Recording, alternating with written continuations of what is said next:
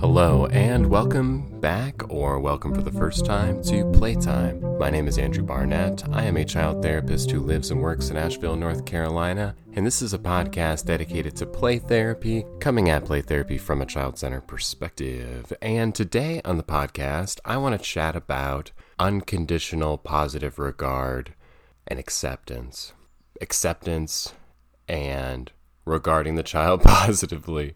Not very well worded to start here, but is at the bedrock of what we do as play therapists and as child centered play therapists in particular. Nothing else that we do or say or in the way that we play or in the way that we talk or in the way that we are works and is therapeutic without having that unconditional positive regard. But from here on out, I think I'm just going to call it acceptance which amounts to basically the same thing. And while accepting where the child is at and what they do and what they say and what they feel seems easy and seems like it is basic and that we can get into that space and of course we're going to be accepting them no matter how they come into session, I really do believe that it is easier said than done. That we all, as people and as clinicians, have things that we can get caught up on when we're with a child or with when we're with anyone that get in the way of us being accepting of where they are. And a lot of those different areas have already been covered on this podcast to some degree.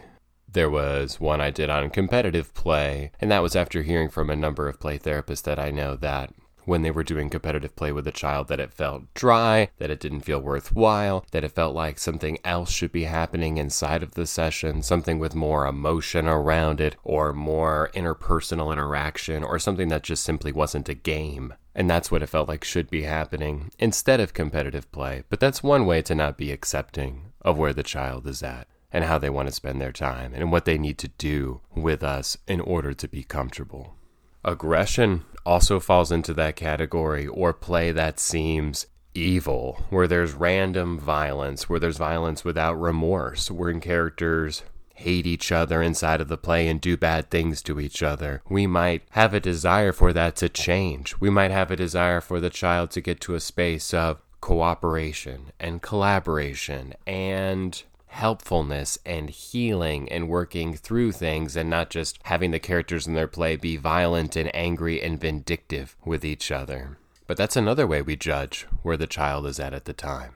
We can have an idea of what healing looks like for a child based on either our own conception of how children heal and evolve and grow and become more whole, or we can have a conception of how the child is supposed to heal that we've received from their parents or caregivers or other adults in this child's life about what is wrong with them and why they're coming into treatment. And therefore, we have something that we do believe is wrong with the child and needs to be fixed, which is another way that we can go about not being accepting and not regarding them positively. And some of those things can be overt. We can catch that feeling inside of ourselves, we can recognize it, and we can interact with the child after accepting and recognizing our own feelings, which is countertransference, I guess is the proper term for that. And then we can move into a different space of acceptance with the child inside of the session. And some of those places are more subtle.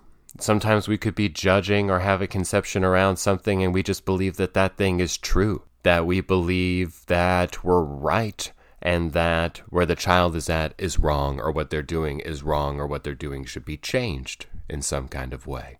There's a lot of different ways for us as child therapists to not accept the children that we're with as people.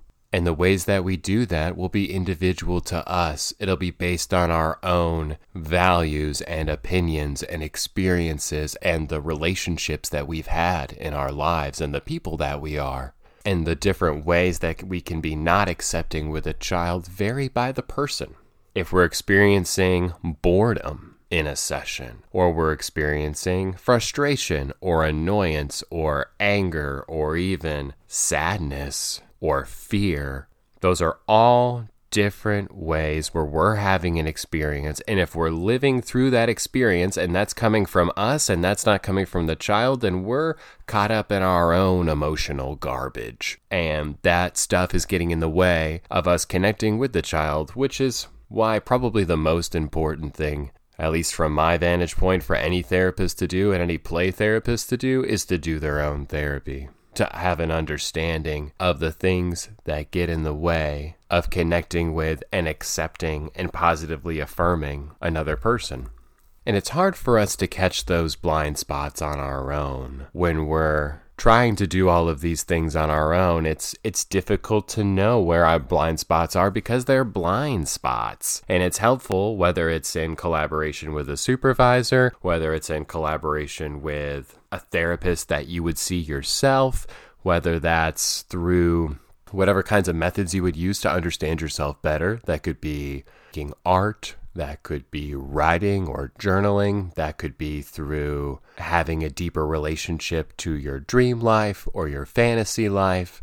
Whatever it is, and I do believe that it's more helpful to do it in collaboration with another person, but it's important for us as play therapists and any kind of healing professional to have an understanding of ourselves because otherwise we will inevitably get caught different places and have a difficult time accepting the child for where they are at in session. And I can say personally that I can at times get caught up in wanting to learn new kinds of techniques. I find sand tray fascinating. I love different expressive arts activities. I'm interested in how different people facilitate child centered play therapy in terms of the responses they give, or what kind of internal state they're trying to have, or what they're shooting for inside of their sessions.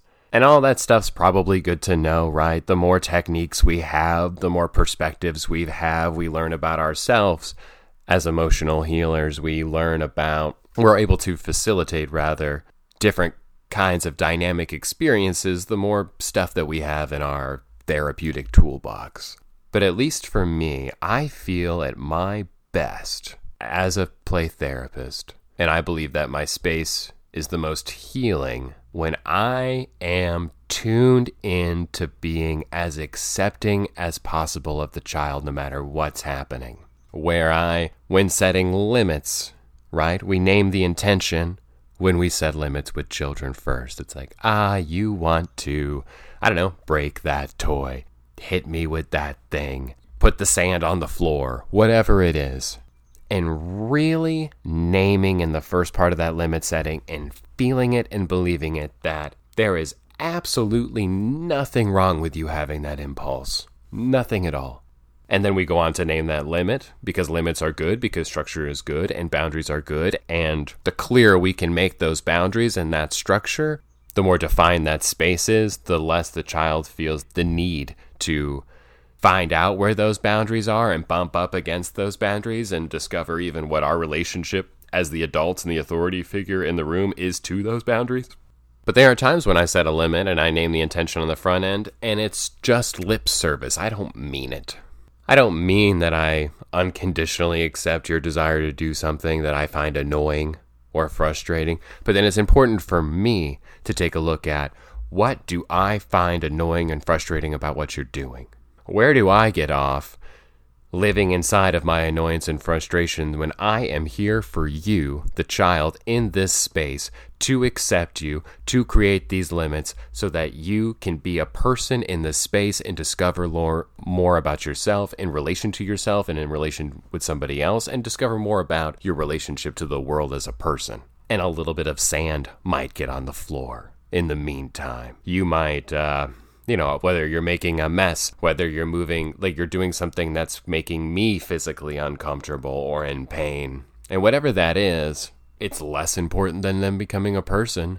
We still set the limits, and children, by and large, when a limit is set in a consistent way and in a loving way and in a way that is respectful of the impulses that are coming from the child, which led to that limit being created in the first place, are able to respect those limits. I haven't met a child yet who isn't at least eventually able to stay inside of those limits, know what those limits are, and respect my limits because I respect their limits. We have mutual respect in this place. But the only way to get to mutual respect is to be aware of the ways that we're not accepting them to begin with. I don't know where we would get off expecting them to be respectful of our limits when we're not respectful of theirs. For them to be respectful of our preferences without us being respectful of their preferences and impulses and feelings. And as much as learning other techniques is good, and learning other ways of doing things is good, and keeping an open mind in terms of how we go about treating children and being willing to try things differently and being dynamic when something's not working. As important it is to to increase the size of our therapeutic toolbox. If all of us as child-centered play therapists simply worked diligently day by day and hour by hour and minute by minute on being accepting and feeling that unconditional positive regard and moving through that space and recognizing when we're not in that space and being willing to take a critical look at ourselves and our own experience when we're not experiencing that with a child. That feels like enough. That feels like a solid therapeutic foundation. And that feels like if we're able to do that consistently, then we are making a consistently healing place, regardless of what else happens in session. Because that's hard work. That's being willing to take a critical look at ourselves. That's being willing to know when, like, gosh, I keep getting caught on this thing. I need to go and get some of my own therapy. I've got my own repressed emotional garbage. I've got, you know, stuff from my family of origin. I've experienced some tough events. I've had um, situations with people where I felt uncomfortable, I can fall into a role or something like that that I acquired from somewhere, probably from my family system, and I've maybe acquired values from the adults in my life from before that I'm that I have applied to myself and to the world without being very critical about it, and that I could also then blindly apply to the children I'm seeing. Because that work of being accepting and being open is difficult. It's it takes practice, and there's no magical endpoint, or if there is, I am not evolved enough as a person to have experienced it. But there's it's it it's a constant thing. The work we do is hard. We see a wide variety of children as play therapists. We see a wide variety of families and different family situations and different family dynamics and different ways in which the child expresses themselves in the world. And to be accepting of the human experience of life. To be accepting of the child when some of the time the child is seeing us because they're not submitting to the standards of their environment and we have been told that this child this child hasn't been accepted by some or all of the adults in their world. And they've they're coming to see us because there's something wrong with them. I used air quotes around wrong just now. That puts even more pressure on us to be accepting. We might be the only person in this child's environment who is accepting of where they're at. And that's a responsibility that I hope we take very seriously. That is our primary responsibility as child centered play therapists. Anything else we do can only start from that basic foundation of unconditional positive regard and acceptance. And that's all I've got for this episode of Playtime. Thank you for listening. This is usually the point of the podcast where I say something like check out my Patreon page or something like that. And honestly, if you would like to support the show, if you think that this show is is this show adds something to your clinical practice or to your life, tell someone about it. That would be the most helpful thing of all, actually, it's just to let somebody else know that uh, this podcast exists and they might like it, especially if they're uh, a play therapist out there. Because as play therapists, I think the world can be a little bit lonely sometimes. Hopefully, it's not for you all. Um, it can be for me occasionally. I can find myself even in therapeutic circles with other people who work with children who do not use play therapy and feel misunderstood. Or, uh, you know, I just, it feels important to me, and this is beginning to be a longer ramble, but for us as play therapists to, therapists to be able to build community and to be able to define what we do clearly and define it as clearly as the people who do you know, other sorts of work, that we have an identity and we can build community and we can be strong in what we believe in. As always, you know, rate, review, subscribe, all of that good stuff. And uh, yeah, see you next time.